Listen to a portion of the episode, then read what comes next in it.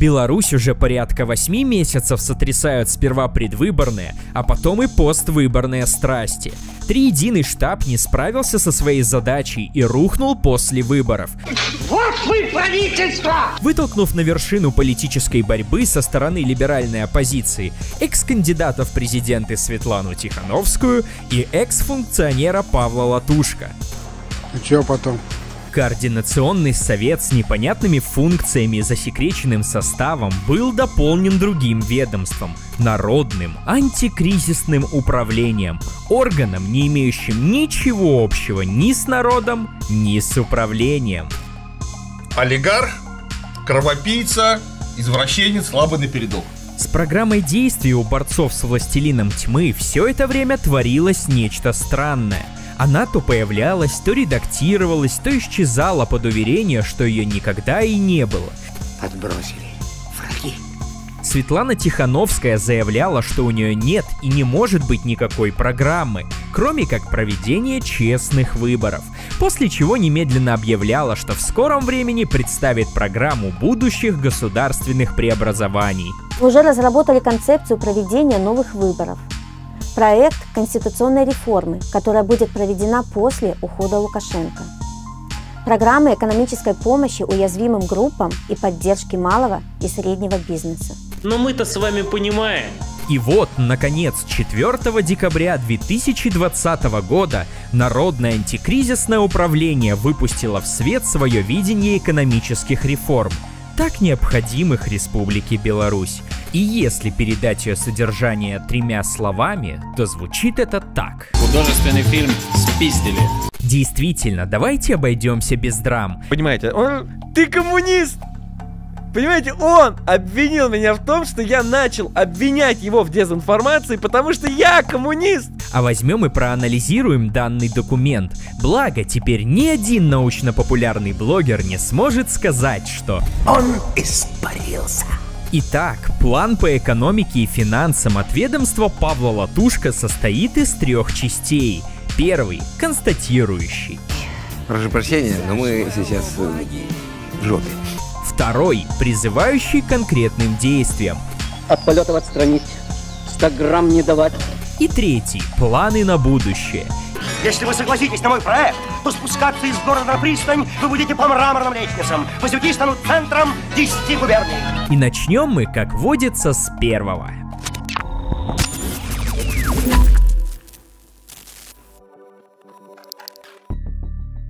НАУ в своем документе справедливо отмечает падение всех основных параметров экономики в этом году. Падает благосостояние населения, реальные пенсии и зарплаты и экспорт. Золотовалютные резервы тают, а банковская система дестабилизируется. Стращать начинают с козырей, государственного долга в том числе и на душу населения, потом подкрепляют падением ВВП, золотовалютных резервов, рубля, работоспособности и разве что не потенции у мужчин. После чего читатель, естественно, должен воскликнуть. Мы все умрем! И немедленно искать рецепты спасения у авторов текста. Но в процессе потребления этой информации закрадывается подозрение, что ведомство Павла Николаевича все-таки пытается манипулировать читателем. Меня опять терзают смутные сомнения. Во-первых, само по себе значение госдолга не отражает полной экономической картины, так же как и долг на душу населения. Например, если разделить госдолг США на все население Земли, то каждый человек в этом мире будет должен за американскую экономику 3000 баксов. Но ни один член НАУ не скажет вам, что американская экономика убыточна или же на нее не стоит равняться. Равняйсь! А рост государственных долгов и снижение ВВП может быть результатом мирового кризиса, ударившего по экспортно ориентированной экономике Беларуси. Пожалуйста, продолжай. Расчет реальных доходов населения и соотношение рубля к курсу доллара также является манипуляцией. Да, доходы населения падают, но здесь нужно исследовать покупательную способность рубля, а не его отношение к доллару. Хотя вполне вероятно для живущих за границей членов КС и НАО соотношение с белорусскими ценами на продукты менее интересно, чем перерасчет в иностранной валюте. Доллар? В жизни не видел доллара. Ни у кого нет доллара. Покажите доллар. И, конечно же, убыточные предприятия и низкая производительность труда. И самое важное, если все это пропагандистский миф, значит и основной его посыл неверен. Наше будущее не зависит от сохранения советского наследия. Каждый раз, когда либерально-националистическая оппозиция заводит речь о белорусских предприятиях, она говорит, что государственная промышленность убыточная, и каждый кризис оказывается, что эта убыточная промышленность перестала приносить прибыль, и вот теперь она уж точно убыточная, и ее немедленно нужно... Приватизировать. Эм, Впрочем, об этом позже. И, конечно, не может такая программа обойтись без упоминания низкой производительности труда. Я работаю на ответ, как и все здесь. Ведь для капиталиста любая производительность чужого труда всегда будет низкой. Работать.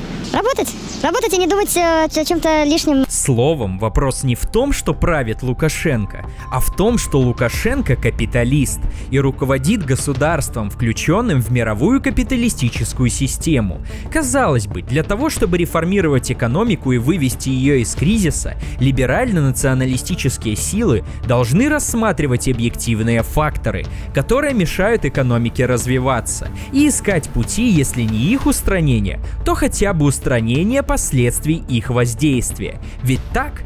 Нет. Но предположим, что неверная оценка ситуации все-таки не помешает антикризисному управлению сделать верные выводы и нащупать выход из сложившейся ситуации. Мне нравится. Итак, что же предлагают сделать Латушка и Ко?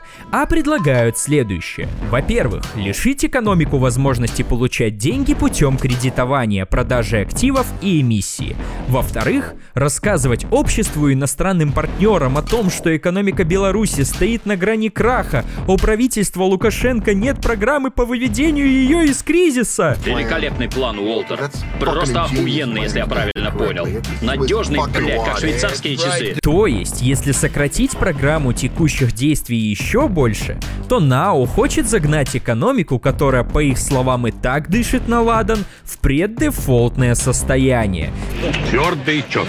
Чего они хотят этим добиться? Прийти к власти и осуществить пакет реформ.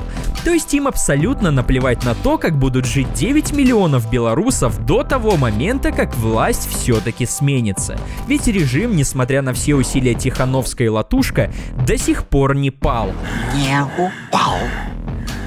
И даже по словам самой Тихановской, раньше весны этого не произойдет.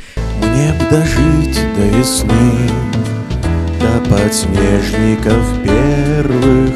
Так что же важнее для антикризисного управления? Жизни и здоровье граждан страны или взять власть в свои руки? Б, Б, вариант Б. И тут нам могут возразить, ведь режим действительно все больше и больше уходит вправо.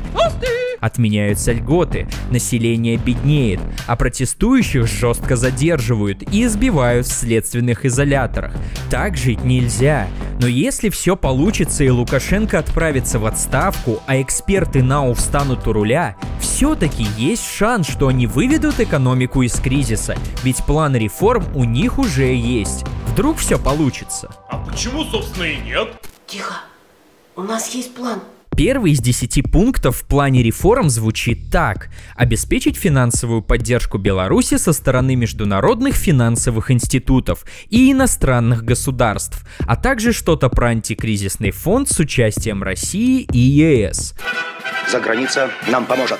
То есть, с самого начала новое правительство, которое буквально только что предприняло все возможное, чтобы лишить старое правительство кредитной поддержки, собирается брать кредиты. Гениально. И это забавно.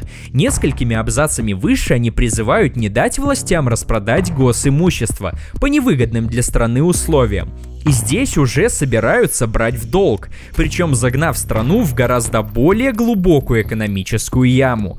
Неужели они полагают, что потенциальные кредиторы не воспользуются ситуацией, и уж условия для кредитов будут для Беларуси выгодными?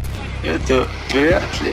Причем нужно понимать, что под международными организациями наверняка имеется в виду такие милые и добрые ведомства, как МВФ и фонд Сороса, известные своими гуманными требованиями – увеличить пенсионный возраст, стоимость услуг ЖКХ, уменьшить социальные выплаты, пособия, сократить социальные услуги населению. Также можно заметить, что в списке кредиторов, которым обещает обратиться НАУ, отсутствует Китай, ныне второй по значимости партнер Беларуси после России. В 2019 году Беларусь получила 638 миллионов долларов США. Это примерно в 6 раз больше, чем совместно от Международного Европейского банков реконструкции и развития.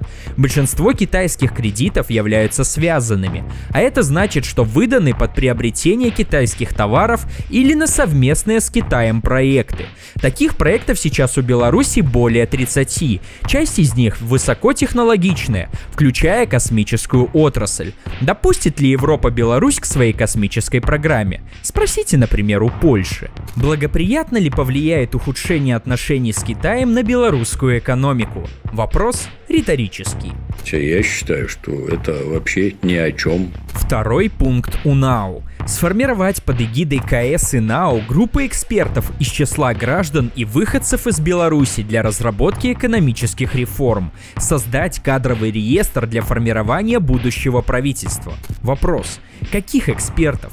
Например, таких как Светлана Хилько, бывший капитан юстиции Следственного комитета, эмигрировавшая в США в 2012 году, а теперь на страницах Еврорадио и DevBuy, описывающая будущую реформу МВД, и плевать, что капитан для органов юстиции это не особо высокое звание.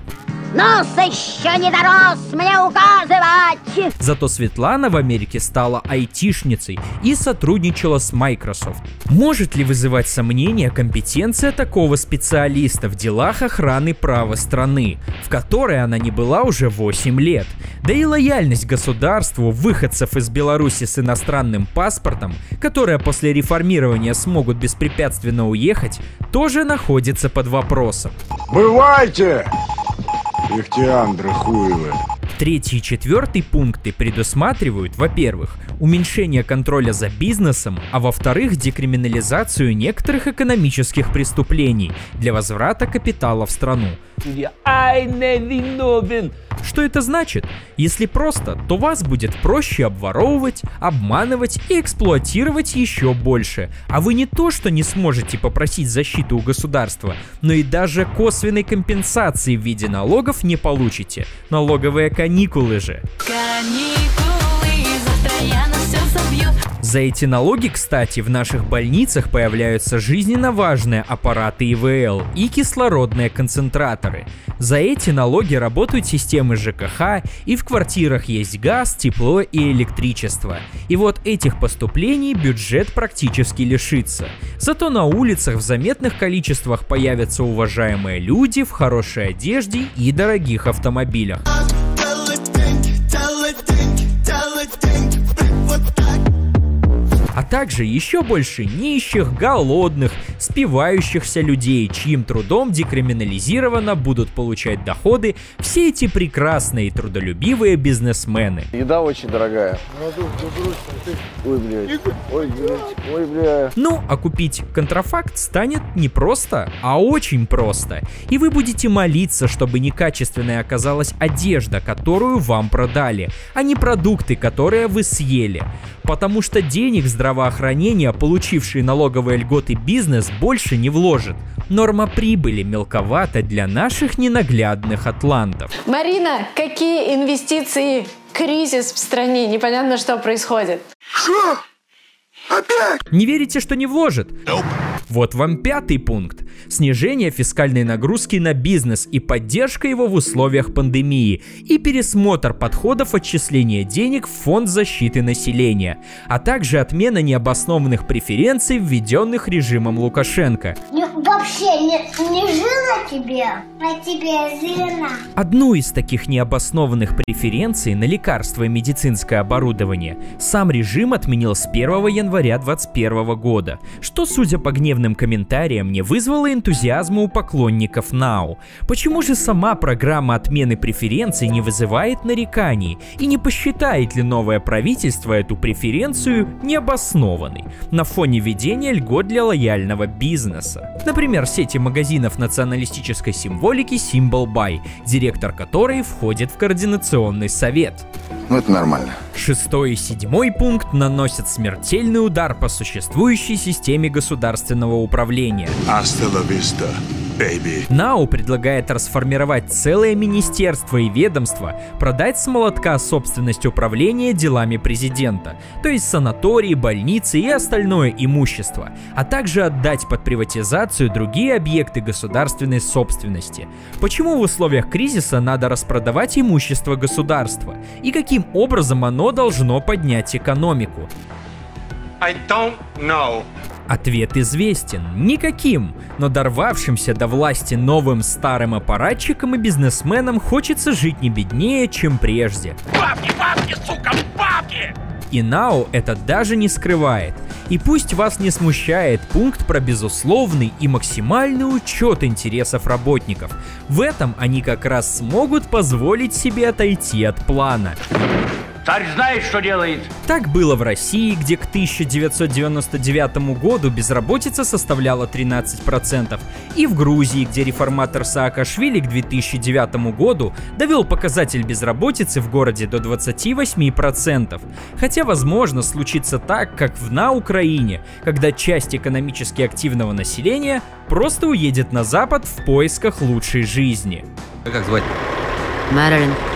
А это по-русски Даша. К тому же программа по реструктуризации органов управления говорит о том, что эксперты НАУ совершенно не представляют себе ни как функционируют органы управления сейчас, ни на какие международные договоры они подвязаны. Ничего не понимаю. Например, объединение таможенных органов, плотно привязанных к надгосударственной структуре ЕАЭС, с республиканской налоговой инспекцией немедленно приведет к кадровому голоду в обеих структурах, разрушит как существующий в республике порядок работы, так и международное соглашение. Сокращение и оптимизация персонала приведут к возвращению такого забытого белорусами явления, как низовая коррупция в таможенных органах. А о том, как повлияет на работу структуры жилищно-коммунального хозяйства его объединения с Министерством торговли, можете подумать на досуге. Think about this, man.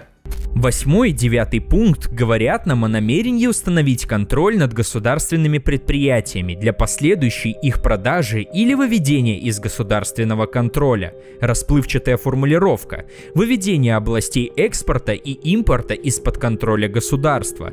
Позволяет нам предположить, что НАО желает открыть для всех рынок алкоголя, табака, природных ресурсов и самое главное продажи земли. Наконец-то! Ведь именно эти лакомые рынки сейчас находятся в исключительном ведении государства. И если Лукашенко медленно отдает арабам участки под застройку, то будущие реформаторы спят и видят продажи целых лесных угодий и пахотных земель иностранцам за большие деньги. Уже скоро для того, чтобы сходить в лес за грибами, необходимо будет выпрашивать разрешение у какого-нибудь пана или мсье. А ты чё такой голодный? Тебе без соли не доесть? Да и Беловежскую пущу теперь начнут массово вырубать не только с польской стороны, но и гордость республики уже вскоре разделит судьбу тысяч гектар сибирской тайги и останется лишь на фотографиях и в одноименной песне. Беловежская пуща, Беловежская пуща. Ну а в десятом пункте трудящимся бросают кость в виде отмены закона о тунеядцах и обещания увеличить пособие по безработице. И это немаловажно, ведь судя по пакету реформ, безработных у нас в стране станет на порядок больше. Однако, насколько у нового правительства хватит денег с продажи государственного имущества, чтобы выплачивать эти увеличенные пособия? Дайте нам работу! Дайте нам работу! Что в сухом остатке? Взамен прогнившей репрессивной системы Лукашенко нам обещают привнести новенькую, припудренную лоском систему, направленную на проведение неолиберальных реформ по лекалам Гайдара, Чубайса, Порошенко, Саакашвили и прочих реформаторов с красивыми лицами. Неолибералы, как фанатики, больные идеи роста инвестиций, прибыли, рыночных показателей и индексов, и ради этой идеи готовы приносить в жертву миллионы своих и чужих сограждан. Не зря ведь после таких реформ сокращается население, а выжившие живут в нищете и в страхе потерять работу. Но стоит ли при этом становиться в сцепку с охранителями и защищать нынешний стабильный режим? Нет, конечно. Мы просто хотим показать, как кучка функционеров и псевдополитиков нашими слезами и мозолями пытаются купить себе золотой билет в прекрасную страну для жизни их жизни. Сладкоголосые певцы пляшут перед нами и рекламируют нам айфоны, микрокредиты и неолиберальную экономику. Только за красивой вывеской нас ждет кулак объективной реальности. Такие реформы готовят нам судьбу нищебродов из киберпанка, бедность, безработицу и смерть. Так что же остается простым людям без бизнеса, власти и связей? Со старым деспотом наше будущее черного цвета, с молодыми волками, которые хотят его сожрать, оно еще чернее.